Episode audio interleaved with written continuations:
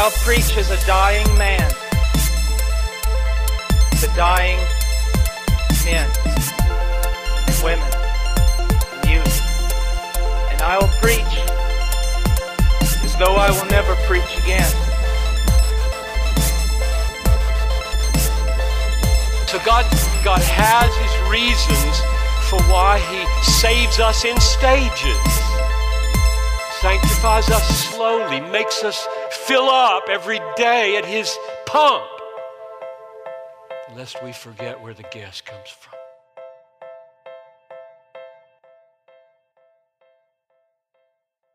Welcome to Follow Me to Heaven, where God's Word is truth and your questions matter.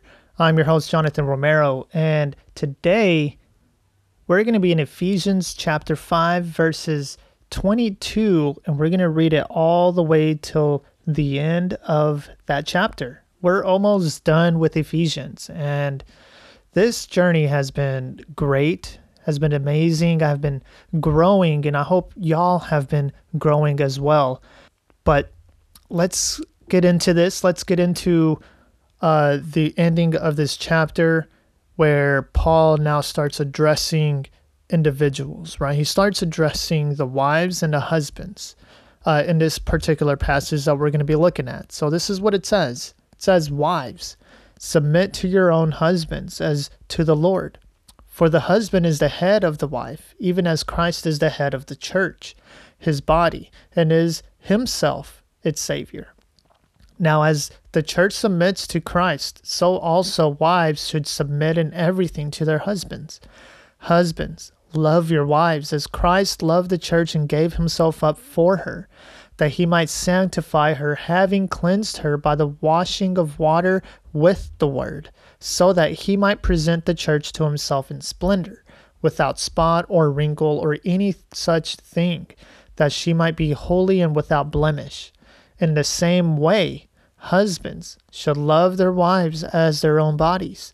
He who loves his wife loves himself, for no one has no one ever hated his own flesh, but nourishes and cherishes it, just as Christ does the church, because we are members of his body. Therefore, a man shall leave his father and mother and hold fast to his wife, as the two and the two shall become one flesh. This mystery is profound, and I am saying that it refers to Christ and the church. However, let each one of you love his wife as himself, and let the wife see that she respects her husband. So, there's a lot to be talked about here, but it's all conveying the same idea and the idea of the connection between the wife to the husband as marriage and Christ and the body, the church. There's a connection between these two, and we must not uh, overlook this because the very nature of marriage points to us, the gospel points to us uh, Christ and what he has done for the church and how he has loved the church, right? God instituted marriage, and this marriage uh, we'll see later on. It's began. It began in Genesis. It began with the first two humans in this world, the first two people who bore the image of God. So let's reread verse 22, and it says this Wives, submit to your own husbands as to the Lord.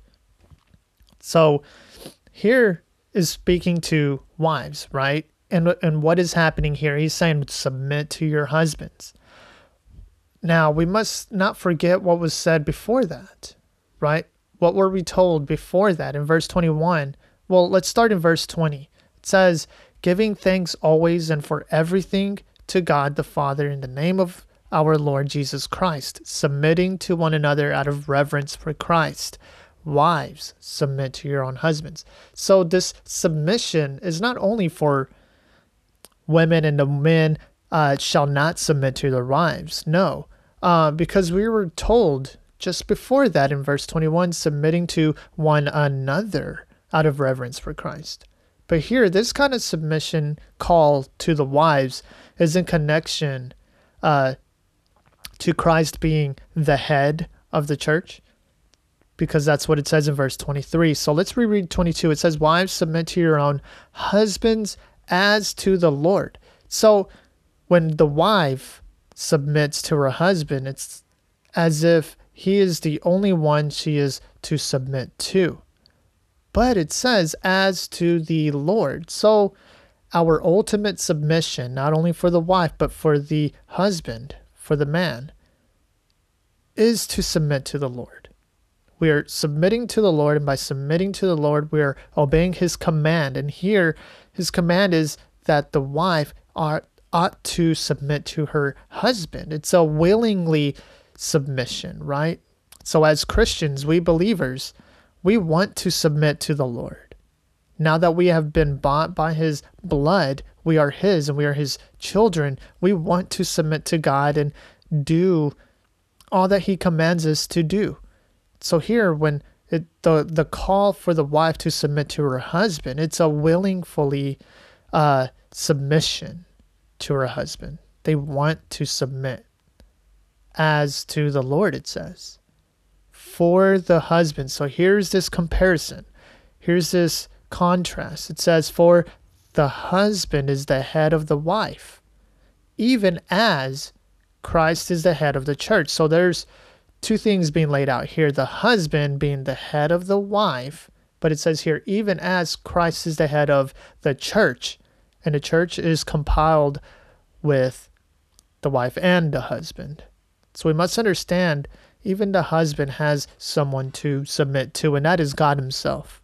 But here it says, For the husband is the head of the wife. So the reason why the wife is to submit to her husband is because the husband is the head of the wife, right?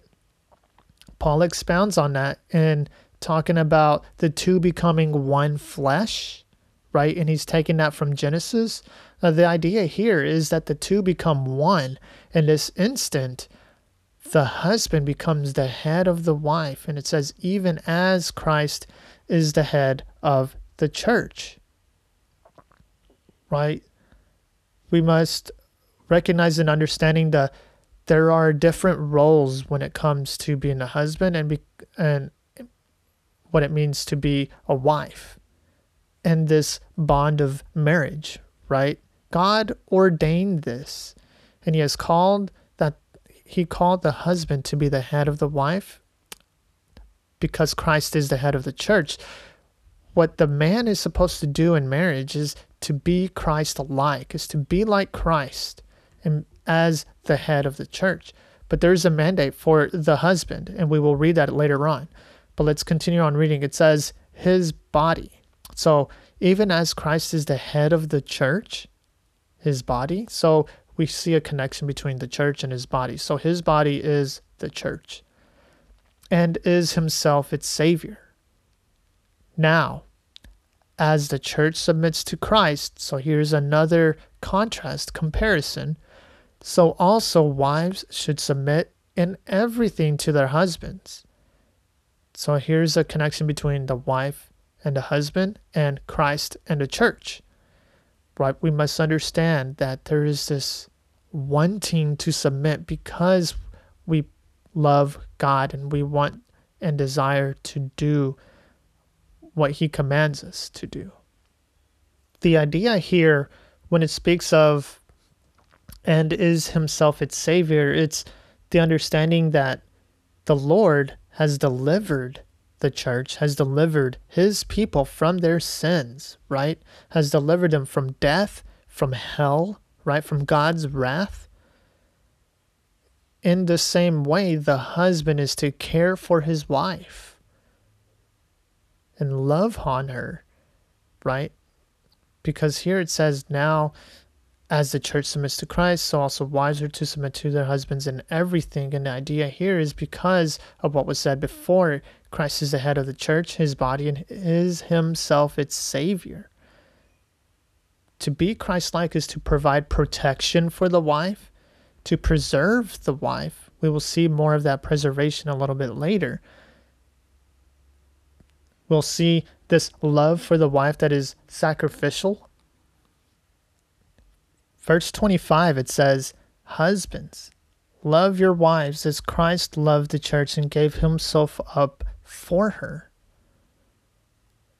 Right? So even though wives submit to their husbands, the husbands are to treat the wives with absolute love modeled by Christ, right? Husbands, love your wives, right? So even though the wife is in submission to their husband, does not mean that the husband now commands her to do everything without question. No, here, the husband's call is to love their wives. How? How are they to love their wives? And it says here, as Christ loved the church and gave himself up for her. So there's a purpose in loving like Christ to the wife. There's a purpose. And the purpose is to model the love of Christ and the church and how he gave himself up for her. Verse 26, it says that he might sanctify her, having cleansed her by the washing of water with the word. So that's the end goal. That's the purpose. That's the reason for this. And what is the end goal? It's her sanctification, that he might sanctify her, having cleansed her by the washing of water with the word. So, how is the husband to wash his wife? Well, it says here with the Word, God's Word. We know that God's Word is truth. We know that God's Word is profitable for teaching, for reproof, for rebuke. And it's to build us up and grow us more and more into the knowledge of Him. And that's the whole point is that we may grow in knowledge of God and who He is and what He has done for us. So, the understanding here is that when the husbands love their wives, they are sanctifying her. And how are they sanctifying her? By cleansing her by the washing of water with the word. The end goal is her sanctification, and that's what the husband is to seek after for his wife. And in verse 27, it says, So that, so that what? So that he might present the church to himself in splendor, without spot, or wrinkle or any such thing, that she might be holy and without blemish, it says. So, this is how Christ will present the church as his bride to the Father. What a lovely picture of true love, right? That Christ wants to present the church to the Father blameless, without sprinkle, without blemish. But that is possible. And that has been done at the cross, right? We must recognize that Jesus, when he came into this world, he came sinless. And he left sinless, even though he died on a cross that was meant for sinful people. But instead, Christ died on that cross, was buried, and rose on the third day, defeating death, defeating the chains that was supposed to bound or that is going to bound every single sinful person that does not repent and put their trust in him, right? Death could not hold him. Why? He was sinless. That was not his place. But he died in his flesh so that we might be able to be bought by his blood. So the idea here is the fact that Christ died for his people. He really did. But not only that, he lived for his people, and now he lives and reigns to never die again. He is the firstborn. Right? He is the one who has risen from the grave to never die again. He's that first one. And we will follow in after that because that is our hope. Our hope is put on that resurrection of Jesus Christ. That because he not only died, but he also rose, we have true hope, a real hope. And here the idea is that so that he might present the church to himself in splendor. without spot or wrinkle or any such thing, that she might be holy and blem- without blemish. Right? And then here again, Paul making this connection in the same way. Husbands should love their wives as their own bodies. He who loves his wife loves himself. Now, this is not a selfish loving himself. This is more of a, a caring for their self, right? We as people, we need food to continue on to live, right? God has provided us with food that we may be nourished so that we can continue living day after day after day. But we also need this, right? Food is necessary to keep us alive. And in the same way, the husbands are to love their wives as their own bodies. So, because we desire to live one more day, we're going to eat, right? But in that same way, caring for our own bodies, making sure that we are good and nourished, we are to do that to the wife, right? And I'm speaking to the men here, right? Obviously speaking to the men that if you are not married, then this is the perfect time to reflect on this model of the husband loving their wives and how they are to love their wives. And for those who are married, uh, this is also good and important for, for you to know and, and understand that you can start now if you haven't done so already. Loving your wives the way Christ loved the church and gave himself up for her.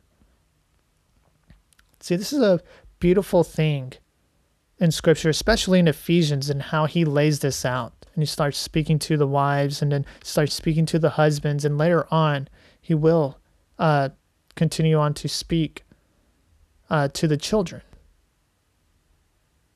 and to the parents and how they are to treat their children, right? Begins with marriage. And here he's speaking to the wives and also to the husbands. Verse 29, it says, For no one has ever hated his own flesh, but nourishes and cherishes it. So there's that idea. There it is, right? The husbands should love their wives as their own bodies because no one has ever hated his own flesh, but nourishes and cherishes it, right? We want to clean ourselves up. We want to eat food that will con- help us continue to live longer. We, um, I know it's a little bit hard here in, uh, in America, in the in the U.S. Um, in eating healthy. Why is it hard? Because we are always busy. We're always working and we don't have time to cook meals. So where do we go? We go to the uh, nearest fast food restaurant. But even then, we're still eating, right? We're not skipping out on meals. Um, no, we we seek to fill our bodies with food. So the idea here is that we want to nourish and cherish our bodies because that is part of us and our desire to live a little bit longer. For no one has ever hated his own flesh, but nourishes and cherishes it. Just as, so another comparison, just as what? Says, just as Christ does the church. So Christ nourishes and cherishes his body. He nourishes and cherishes the church because we are members of his body. There's again that connection between his body and his body being the church. And in here, in verse 31, this is where we get that quote. This is where we get the quote from Genesis. And it says here, Therefore a man shall leave his father and mother and hold fast to his wife, and the two shall become one flesh. So this is quoted from Genesis chapter 2 verse 24. And it says, Therefore a man shall leave his father and his mother and hold fast to his wife, and they shall become one flesh. And the man and his wife were both naked and were not ashamed. So this is the picture of God creating man and woman at the beginning before sin entered the world. The understanding that the man leaves his father and mother. Now, you must understand here, it was only Adam and Eve. There was only this marriage being instituted here. We're not told about their sons, Cain and Abel, or any other children. But he is modeling here, God is modeling this family, this union between the wife, the husband, the mother, and the father, right? The, Therefore, a man shall leave his father and mother and hold fast. This holding fast is not a not something to just overlook. This holding fast to his wife is the understanding that she is going to be his wife forever. And there's no one else that's going to take that place. The holding fast is this relationship that was established and understanding the responsibility between the man and the woman being joined together and becoming one flesh is that they are hold, that the husband is to hold fast to his wife.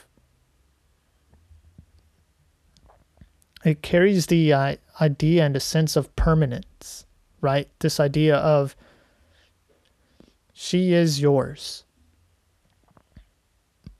Because later on we, we get and the two shall become one flesh.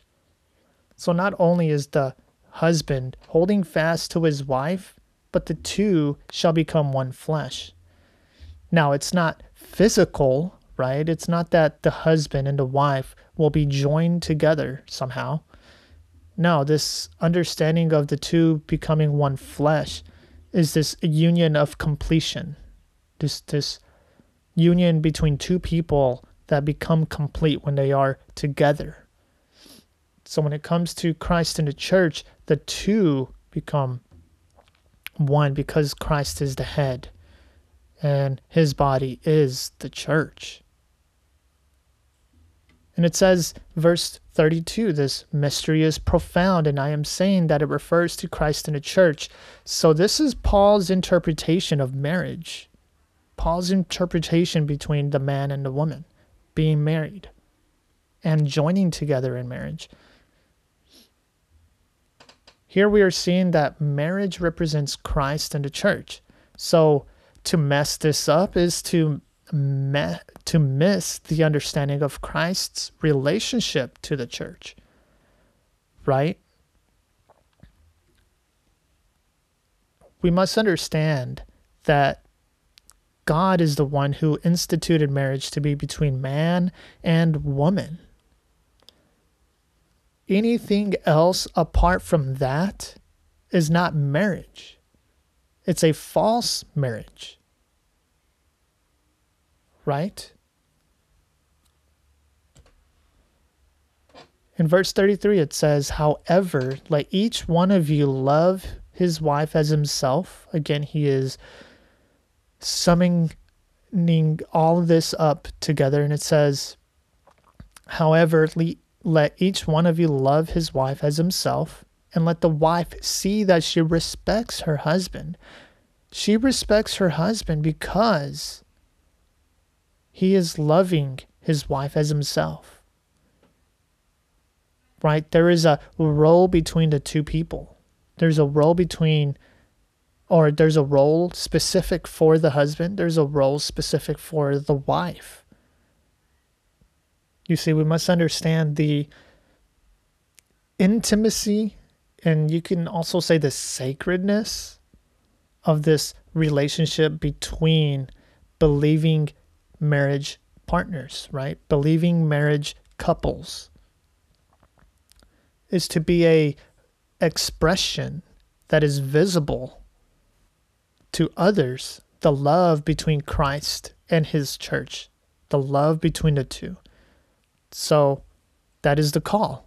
That is the call. The call is to let each one of you love your wife if you are married as yourself. And also, the call for the wife is that see that you respect your husband.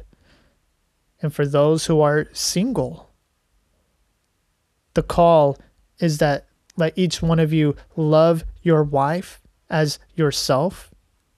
If you're a man and you desire marriage, you desire uh, to be married one day, and also for you women who desire the same thing, desire a husband, um, see that you will respect him. But see, this is a picture between two believing partners, right? Two believing Christians. So the call here, so we must examine ourselves. Do you truly love your wife as Christ loved the church? And wife, are you truly submitting to your husbands as to the Lord? Because that is the call. That is the call for uh, the husband and the wife. Husband, are you loving your wife by sanctifying her and giving yourself up for her and loving her by cleansing her by the washing of water with the word? I would say if you haven't done so, do so. Begin now, it's not too late. This is Follow Me to Heaven with Jonathan Romero.